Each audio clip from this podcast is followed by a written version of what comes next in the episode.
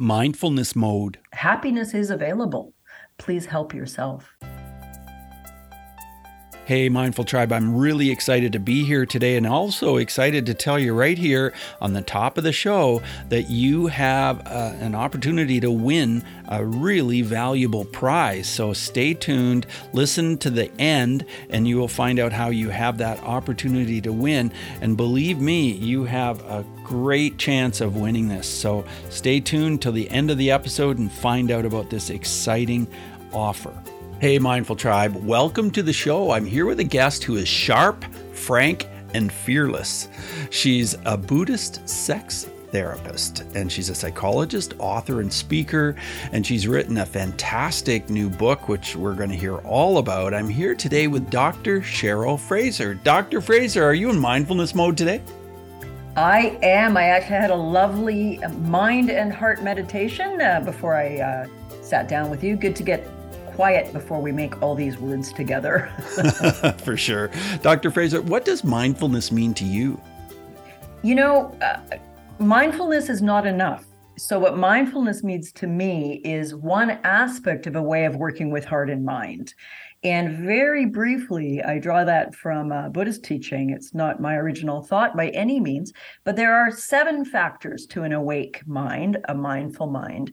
So mindfulness would be the piece from this view and from a view I try to work from personally, the training of the attention part.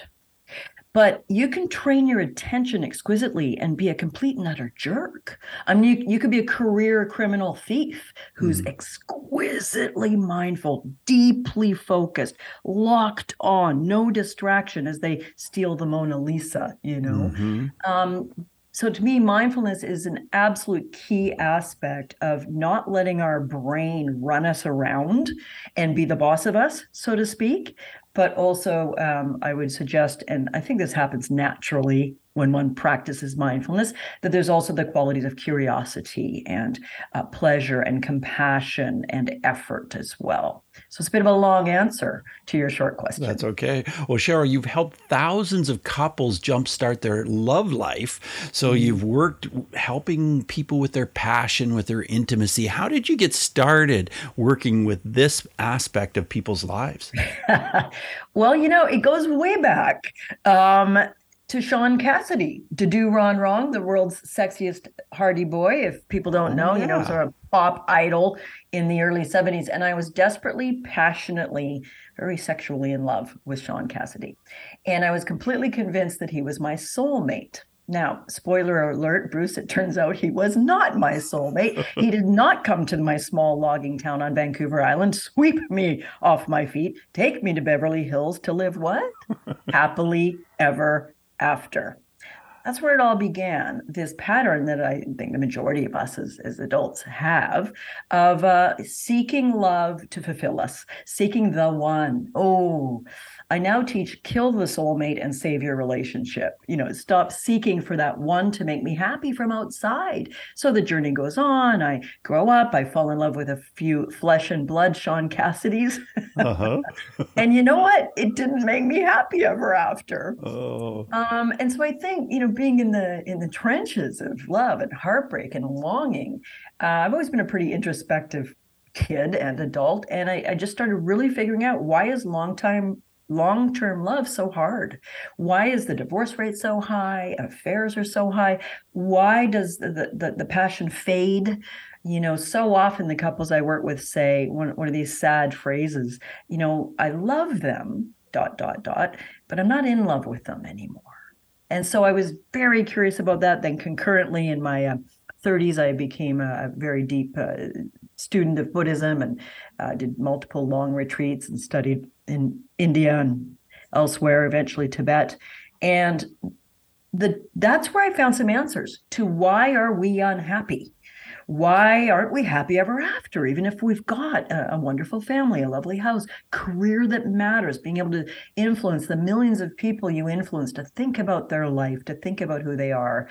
And that eventually led to the combining of the two in the book Buddha's Bedroom and in the work I do now with couples and sex.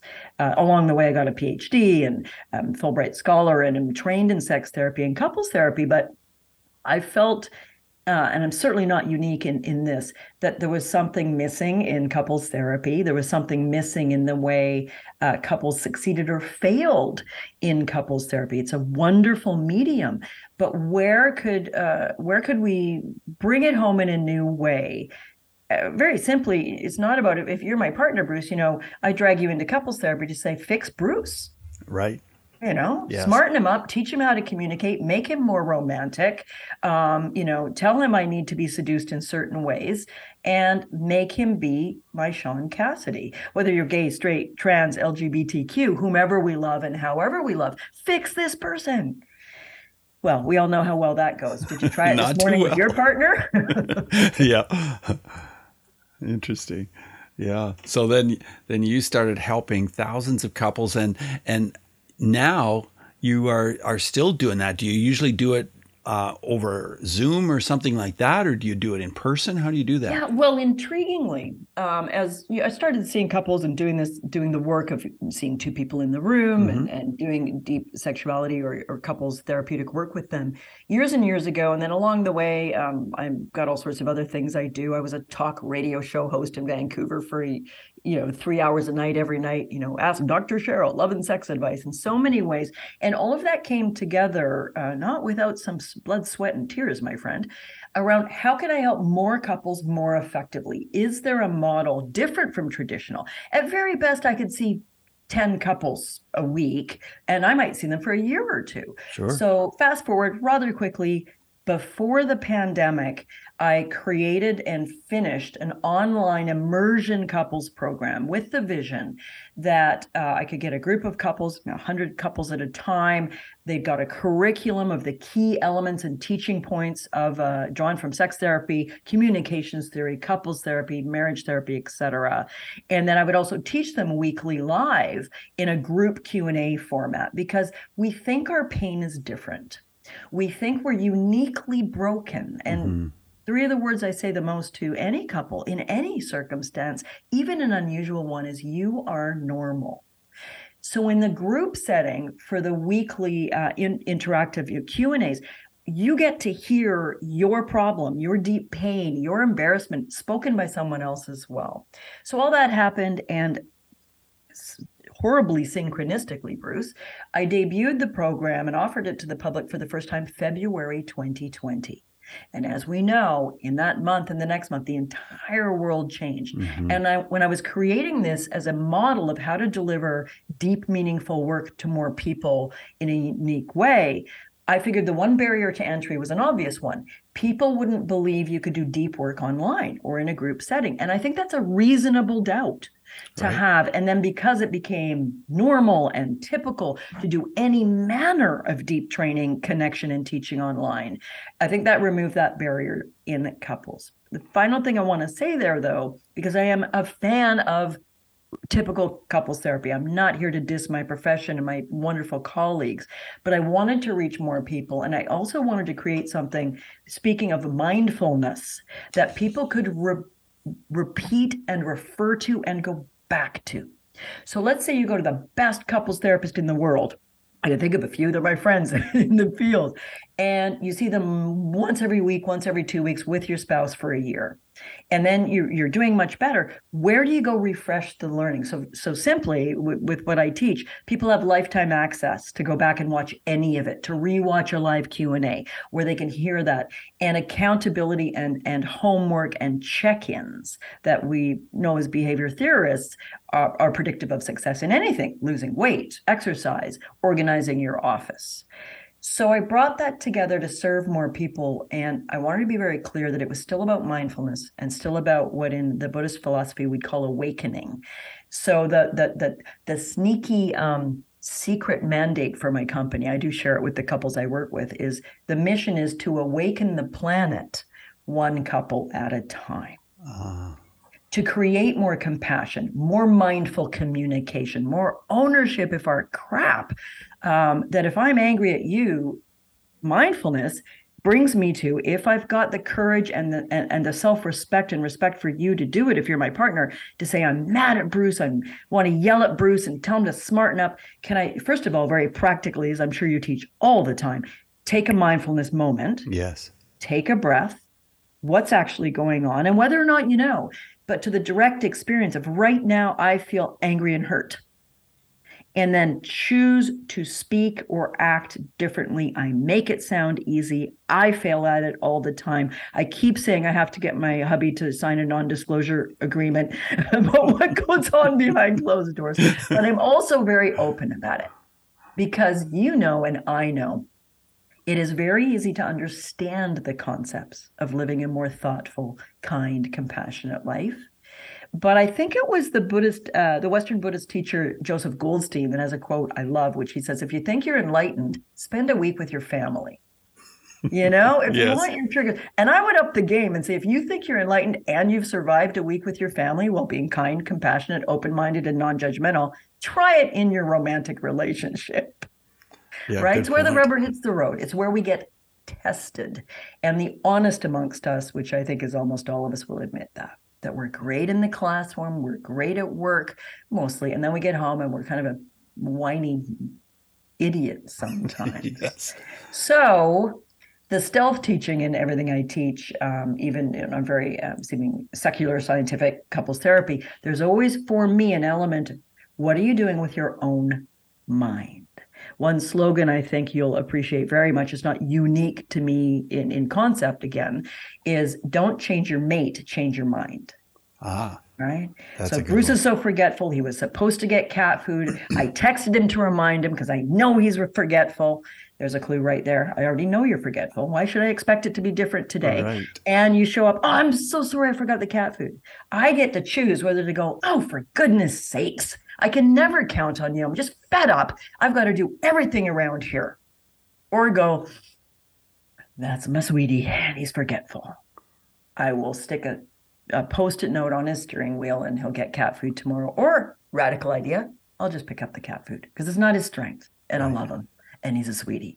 And he's kind of an idiot in some ways, but so am I. How did you know? Oh, many, many years of training Grasshopper and loving men as well as women and knowing that we're all kind of idiots. But, you know, we laugh together. But hear the liberty, hear the kindness in. That's just Cheryl. That's one of her things. Yeah. You know, I love her. Don't love this aspect of her behavior. Right. But that's my sweetie. That's my sweetie. Yeah. Mindful Tribe, I want to make sure you've heard the name of this book that Cheryl has written, Buddha's Bedroom, and the subtitle is The Mindful Loving Path to Sexual Passion and Lifelong Intimacy. And the foreword is written by Rick Hanson and Jack Kornfield and Trudy Goodman. And then inside, I looked at it, and I'm reading a little blurb by Rick Hanson, who said, a phenomenal book on intimate sensuality and equally excellent about communication skills and mindful awareness. Wow, a wonderful book. And that's from Rick Hanson. So, wow, you've got some stellar people backing you up with this book. What inspired you to write it initially? And how long did it take you to put this book together? Yeah, what inspired me, you know, so many of us that love to teach and we love to educate and help and heal to our limited abilities as best we can. Actually, a publisher reached out to me. They'd read a piece I wrote. I was a columnist for Mindful Magazine for quite a few years, writing columns on relationships and love and mindful application. And they'd read something I wrote, thought it was skillful and helpful, I guess. And they reached out and said, have you ever thought of writing a book? And I said, yes, I have.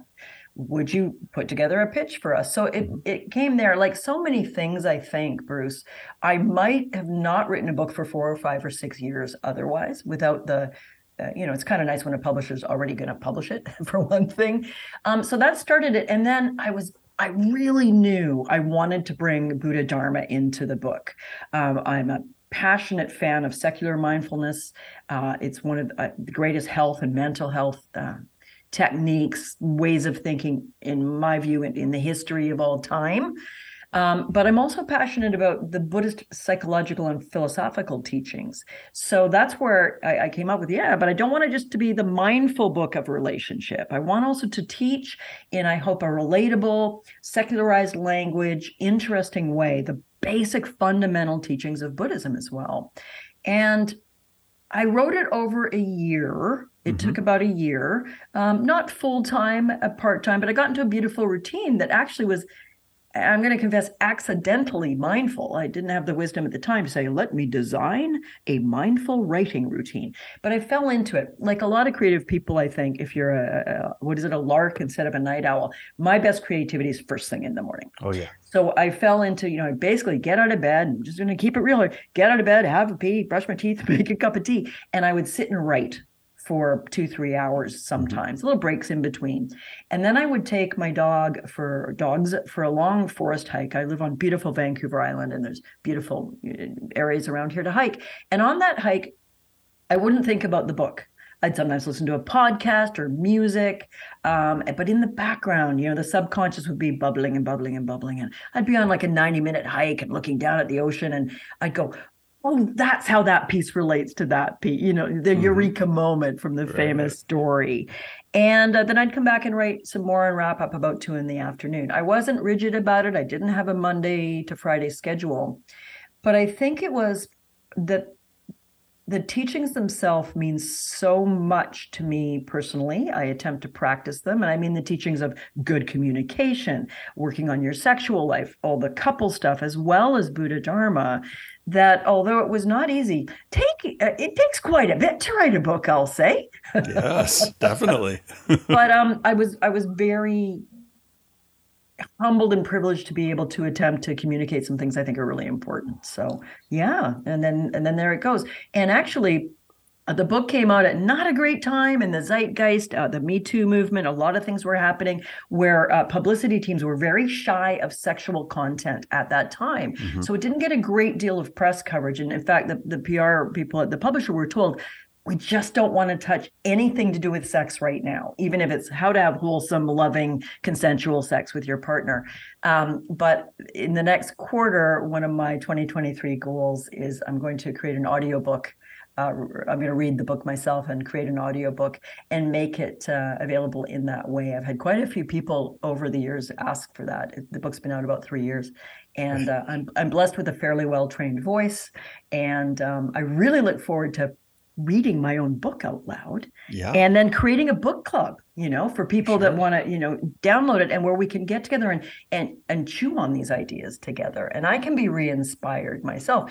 The odd time I pick up the book to look for a quote, and I'm like, dang, this chick knows what she's talking about. I should do what she says.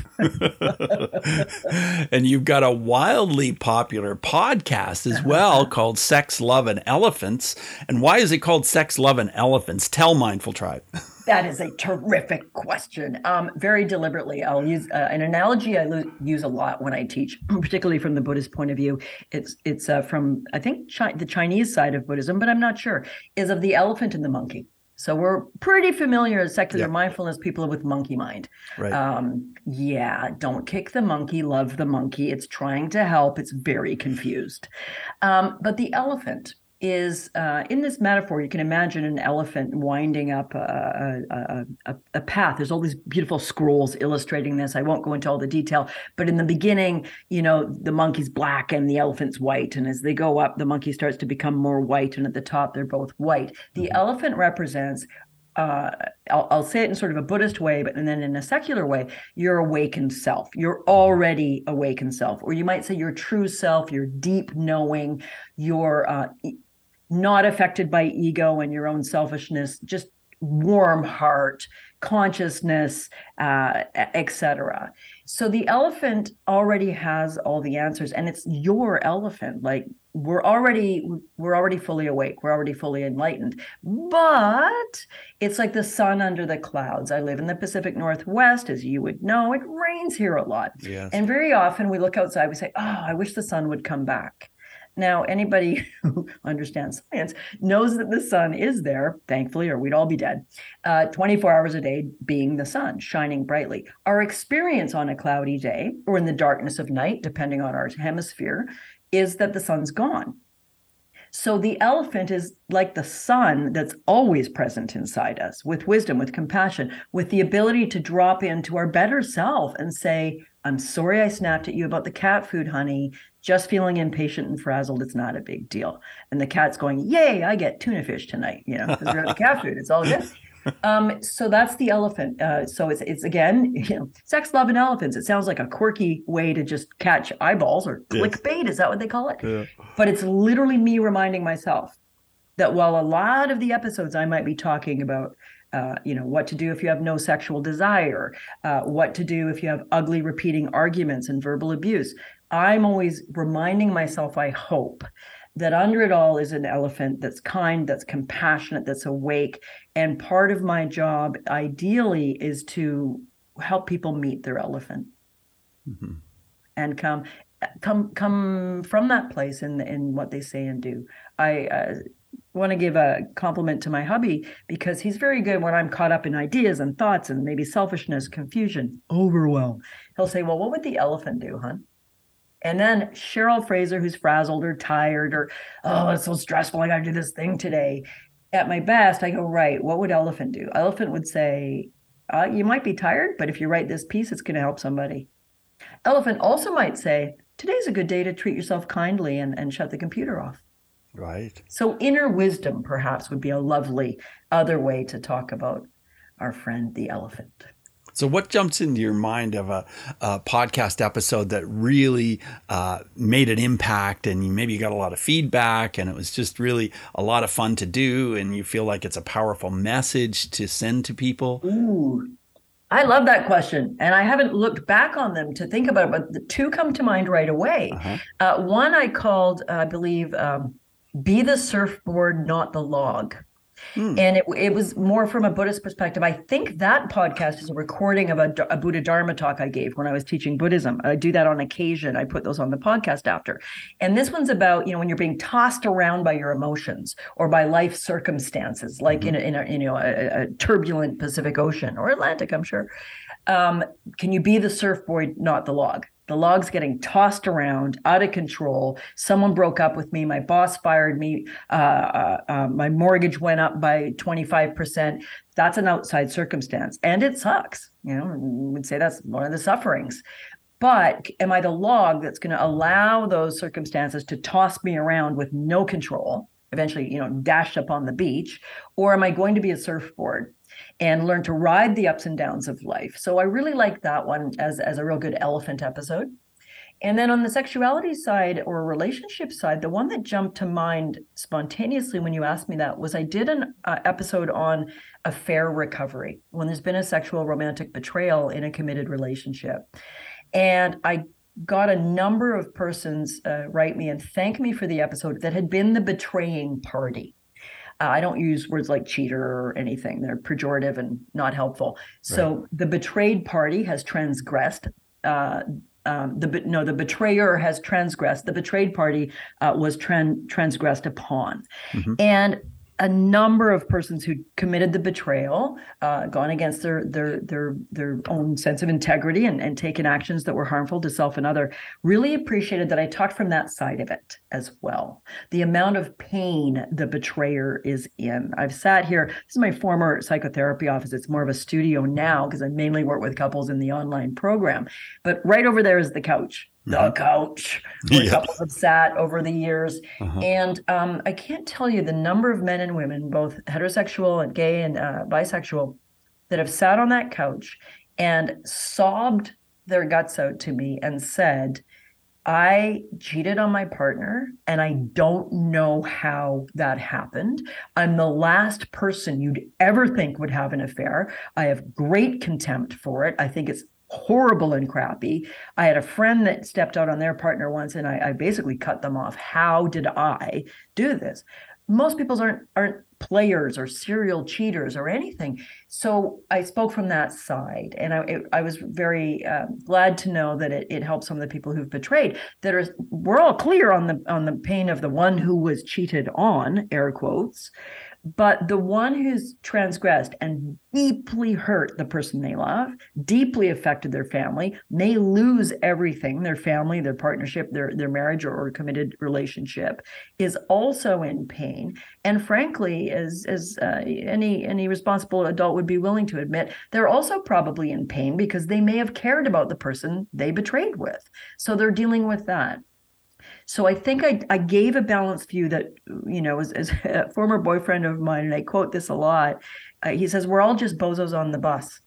We're trying to get there the best way we can. Yeah, for sure. And it's a very forgiving, compassionate for self or other phrase. Mm-hmm. So, you know, I'm not minimizing that breaking our own integrity in any way, financial, you know, fraud, spending and not telling your spouse, whatever it is, that's not wholesome behavior. But enough with the judgment and the vilification and the bad good split.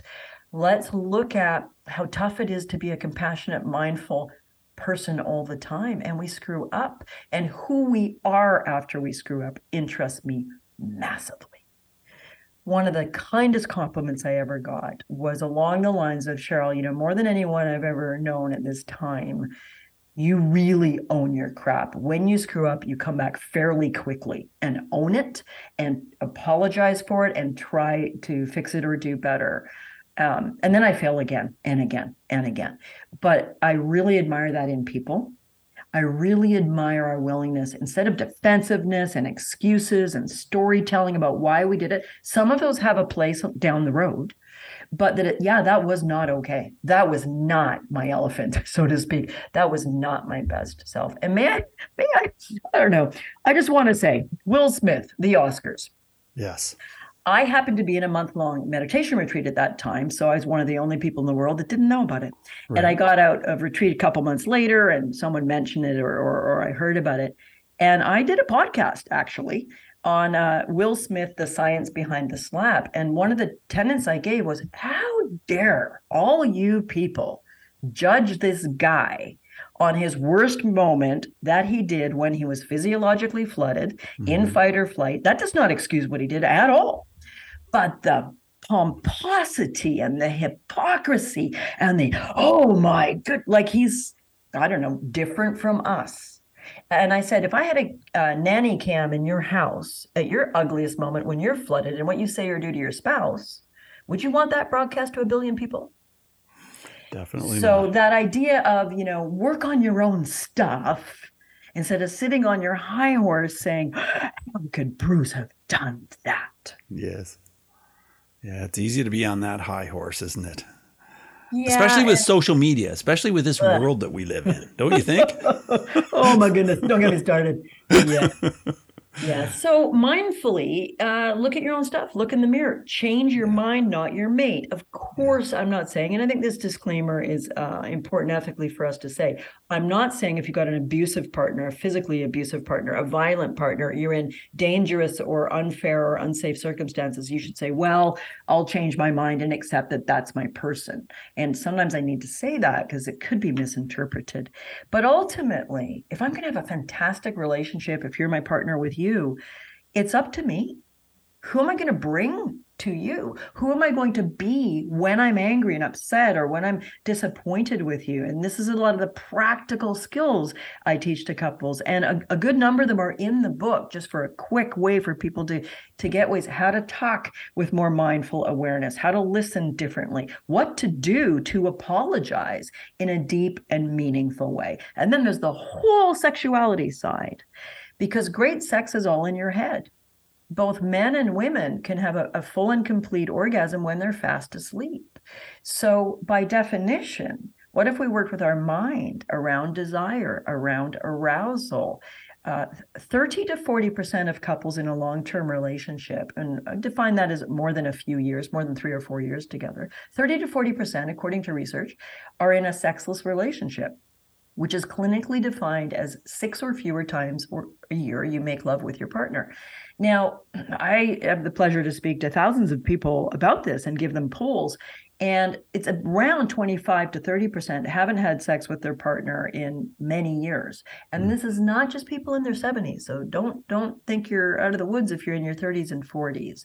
The lack of desire, the lack of a healthy, beautiful sexual contact and long-term love is a major problem. And almost every time I share these statistics, people are surprised to hear it. And what they next say is, I thought we were the only ones. Right. You know, we assumed our friends all have a reasonable sex life because people do, right? And I said, wrong. So working with becoming aroused, attractive, and desirous towards your long-term partner is very much about mindfulness. Because do you remember falling in love with a partner? I definitely do. Do you remember the feelings? What were some of the feelings that you might miss about what it was like in the falling in love dating phase? Just name a few of them. It was just ecstasy. It was just like I was walking on clouds. It was like, oh, that's all I can think about. Whoa, it's so exciting. Yes. Yeah. Yes. And there's some brain research to show that, or to indicate that when we're in a falling in love mode, the brain biochemistry and the way it lights up does mimic actual obsessive compulsive disorder. Oh. In terms of, we are obsessed, right? Yeah. And of course we're thinking, and frankly, we're horny. Let's just keep it real. Yeah. We think about, and we're aroused. We'll be like in a business meeting and feel kind of like turned on. Woo! Flush of remembering of that goodnight kiss or that lovemaking. And a lot of that, and we know this, but we don't act as though we know it. A lot of those amazing falling in love feelings. So what I call thrill, I have a model, the three keys to passion, the three key areas great couples need to cultivate. One of them is thrill. And we know that the natural juice for being excited and thrilled, the way you've beautifully described and lit up, by the way, on camera, people hearing this just on audio, it's lit up, his face lit up with joy and shininess. It's novelty, it's discovery, it's curiosity, it's new, it's exciting. Well, what happens after 5 years, 10 years, 38 years? Is it as exciting? And almost everyone will say, no, I'm bored with my mate. We're kind of complacent. We're just roommates. But that's a mind game. That's a mindfulness problem. Because I sometimes mention this silly movie. It's called, I think it's called 50 First Dates, Drew Barrymore, Adam Sandler. The completely neurologically incorrect premise is that she's got some head injury where she wakes up every single day not remembering anything and has to start again. Yes. So Adam Sandler meets her and falls in love with her. And he, over time, over these many, many days, creates a relationship in 24 hours because he keeps learning what she likes and who she is and what they share. But then when they are in love, the next morning she forgets. Okay. And he's got to start wooing her all over again. You know where I'm going. I do. What if we brought that level of mindfulness every day to you wake up and instead of opening your eyes, jumping up, putting the coffee on, letting the dog out, giving the kid their backpack, hey babe, how you doing? And running out the door. You spend 30 seconds. Opening your eyes, and I'm looking over if you're my person at Bruce and you're snoozing or you're waking up or you're whatever. And I just for a few seconds think, in this moment, it's new. Look at this person, this perfectly imperfect person, as I often say, that I get to wake up with. I mean, how did you feel when you woke up in bed next to the person for the first time? Yeah, pretty awesome. Yeah, you were more mindful and nervous and putting your better self forward and maybe making them breakfast. So people can roll their eyes. I give them full permission to roll their eyes. Doesn't make it wrong. Doesn't make what I'm saying wrong. If you want to fall in love with your partner again, it's up to you and how you work with your mind to create novelty, interest, and again, what I call thrill. This is the toughest of the three, and I'll mention the other two quickly, of what I call the three keys to passion, the three, I say the passion triangle. Thrill is the hardest one to recreate because we aren't Drew Barrymore's character with a head injury. And I remember maybe all the ways you've forgotten the cat food and worse over the years. And we're kind of grumpy and we don't talk deeply anymore.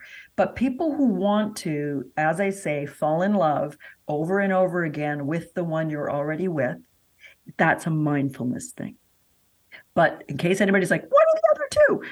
I call them intimacy, thrill, and sensuality. And intimacy here, I don't mean as a euphemism for sexuality, which is a fine use of the word, but I'm using it here as more psychological communication intimacy. Do I know your inner hopes and dreams and what's worrying you these days? Do we develop, because none of us come out of the womb knowing them, and most of our parents did not model them for us, do we develop good communication skills, what you could call mindful communication, of realizing, as I often say, my partner's not wrong, they're just different. I teach this exercise, the other side of the clock. I don't have a clock here, but where I hold up a clock to you with the clock face showing, and your spouse is in the room with me, and I'm working with the two of you. I'd say, hey, Bruce, you see this object here? Pretend you're a Martian, you don't know what a clock is, and I want you to describe in as few words as possible what you see. And you'd say, okay, well, it's about a hand-shaped object, 3-4 centimeters tall. It's got because you don't know what a clock is. So it's got like numbers around it and a circular pattern and these two sticky out bits pointing to the numbers. I'd say, great, 100%, you're the best. Meanwhile, your spouse is nervous because how can they get 100% now? I turn the clock around and it's a black back with a couple of dials and a kickstand on it. Yeah. The clock's over there, but it's ticking. So I actually took it out into the other room. And I say to your sweetie, I say, describe what you see. Use any words you want except clock, because you don't know what a clock is. Well, it's a black object. It's got, 4 sides, and it's got a little couple dealies on it and a kickstand. And then I say, who's right? And the two people usually chuckle, and they say either we're both right or neither of us is right. Right. I use that to build the foundation of how I teach couples to communicate mindfully. And I get them to use the phrase. Hubby and I use it too. If you and I are in disagreement and, I think you're just an idiot and how could you possibly want another dog or how could you possibly want to sell up in Toronto and move to the West Coast? What's wrong with you? Whatever it is. I say, okay. I don't get it and I'm getting super upset. Can you tell me how you see this from your side of the clock? Because right away, if you've had the simple clock demonstration, even just in an auditory form right now, you get that, oh yeah, what my partner's looking at may be the same thing, the same clock object, but they're seeing it from a different perspective. And the only way for me to know what you see is to ask you, because I can't see the back of it. I can't see the black or the kickstand. So I use that, and it's the program I teach is 12 weeks long, and it's immersive. And at the end, I say, what were a couple of the best tools you got from this whole thing?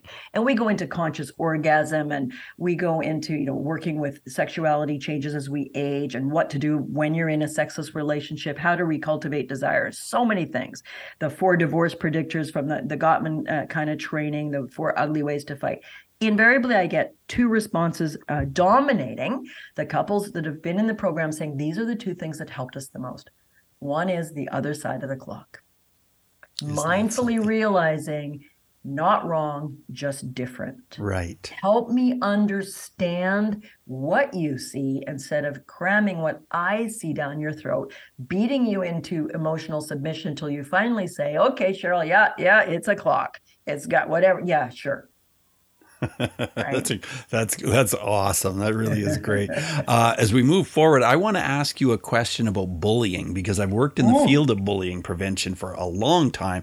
And I want to know if you have a story about bullying where mindfulness would have made a difference. And maybe it has something to do with intimacy. I don't know. But do you have a story you can share with us, Cheryl? Yeah, I think I have 2 quick ones. And also, I just want to formally thank you for making that your life's purpose. I'm actually getting a little emotional when I say that, because it's such a beautiful field to work in. Yes. And of course, you'll never know how much influence you've made, but I suspect it's vast. As a bullied kid, I had a fun one. First of all, parents sent me to the only good school in our neighborhood, which was a Catholic school, and I was the only non-Catholic. So all the other kids told me I was going to hell. Right. And then, because I'm a bright little monkey, gifted with a very bright mind, after kindergarten, 2 months into grade 1, they booted me up to grade 2. Excellent idea. Academically, it made sense, but let's pluck a kid 2 months into term and drop her in with all the grade 2s saying she's really smart.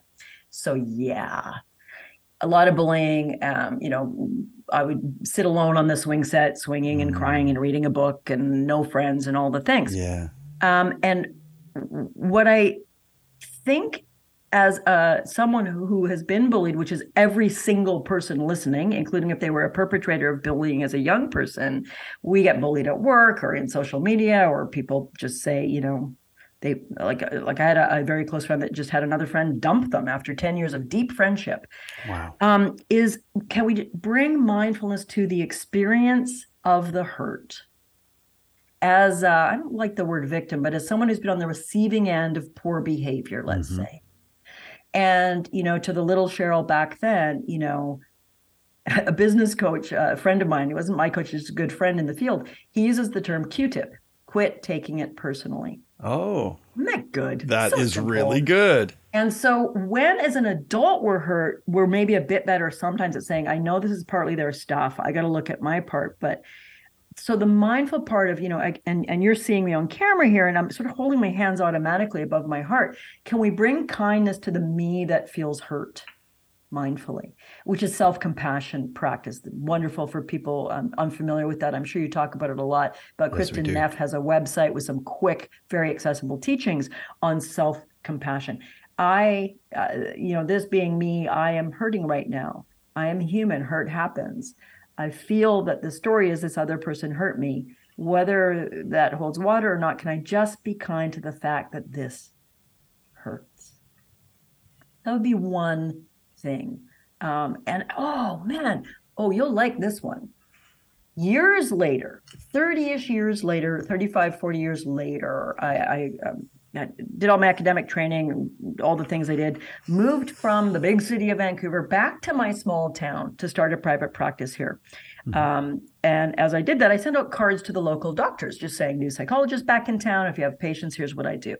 And I got a call from a female doctor wanting to ask about my experience in eating disorders and whether a client she had might be appropriate for me. And we chatted a bit, and it was quite lovely. And then at the end, she paused and she said, Cheryl Fraser, did you go to XYZ Catholic school? I said, yeah, I did. She goes, oh, I was in school with you. And I think I was really mean to you. Oh, wow. Isn't that something? That is. And I chuckled and said, well, that would have been par for the course, but, I appreciate you saying it. She said, I'm really sorry. I said, thank you. Wow. And we hung up, and I had no idea who she was. No. I didn't recognize her name. And I think that is a beautiful story that I'd forgotten about. When I knew you were a bullying expert, I thought, and that arose as I told the childhood part. So there is someone, and I've already said on this podcast, I really admire people that admit they made a mistake. So there's someone in their own life clearly carrying some guilt and shame. Totally. Phoning me, and no idea I was the same girl. And then the pennies dropping and her going, wait a minute, Cheryl Fraser. And saying that. And I hope it did what it deserved to do for her, was let that go. Yes. Let that go. I've owned it. Letting it go. I was an unskilled kid at the time, grade 2, grade 6, whatever. Yeah, we're all boneheads. Sure. I was a kid. Yeah. So like Will Smith, don't excuse the behavior. But what is the mind state behind it? Can we own it? Can we vow to do better? So there you go. Great story. Thanks for sharing that. As we move forward in the interview, I want to ask you 5 quick answer questions. So just 30-second answers are perfect. The first one is this. Who is one person who has been a powerful mindfulness influence in your life, Cheryl? That would be a fellow called Namgyal Rinpoche, who was the first person and first Canadian to be recognized by the Karmapa, who's like the Dalai Lama in a slightly different stream, as a fully awakened, reincarnated Tibetan. Mm-hmm. Whether you take that literally or figuratively doesn't really matter, but I was lucky enough to meet him in the last 4 years of his life and study Buddhism and meditation with him. And one of the things that powerfully still affects me today, he passed away about 15 years ago, was I was in a one-on-one interview with him in the wilds of Ontario, Kinmount, the Dharma Center of Canada back then. Yeah. And that was one of the times 20-ish years ago where I really was struggling with, how do you bring Dharma and mindfulness and this wisdom together with regular life? And in an interview with him, I said, Rinpoche, I realize as a psychologist, as a psychotherapist, I'm helping people decorate their prison so it's much more comfortable. But from the Dharma and mindfulness point of view, I can help them see they're in a prison and they have other options. So huge influence. And for those that might be a little puzzled, the prison of I've got to work till I'm 65 and get a bigger RRSP or everything's going to go to hell. Right. If no one loves me, I'm useless. Workaholism, not, being grumpy, miserable, those kind of prisons that we create and we feel we're trapped in. Right. Versus saying, I could quit my job, downsize my house, work at something more amenable for less money, live more simply. That is possible. The prison, I am the owner of the key. Yeah.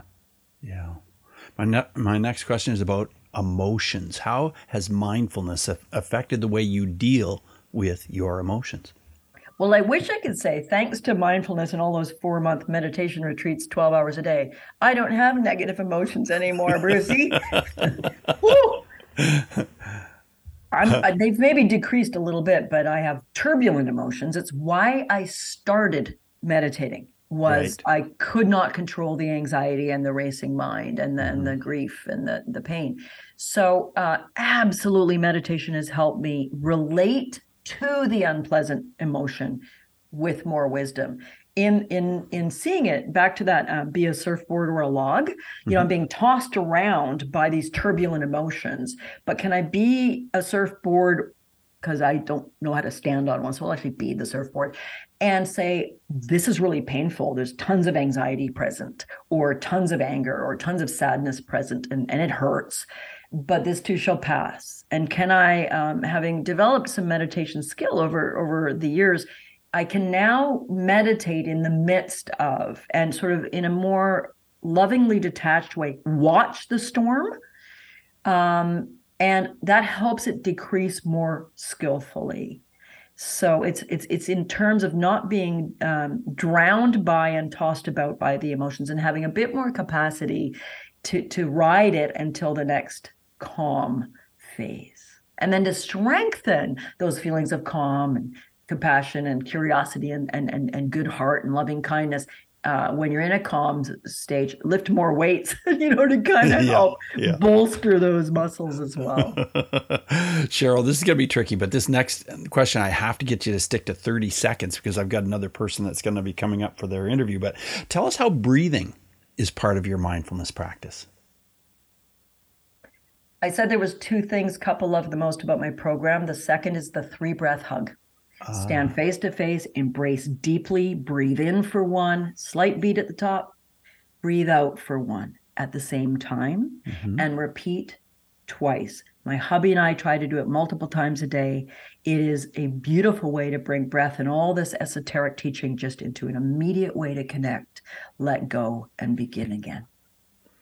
Good. If you could recommend a book on mindfulness, of course, your book, Buddha's Bedroom, is phenomenal. But are there any other books you would recommend? Staying in the realm of sexuality and mindfulness, I would recommend my colleague, Dr. Lori Brato's book on better sex through mindfulness. It's particularly for women, and it's drawn from some groundbreaking, very important research at the University of British Columbia Sexual Health Lab.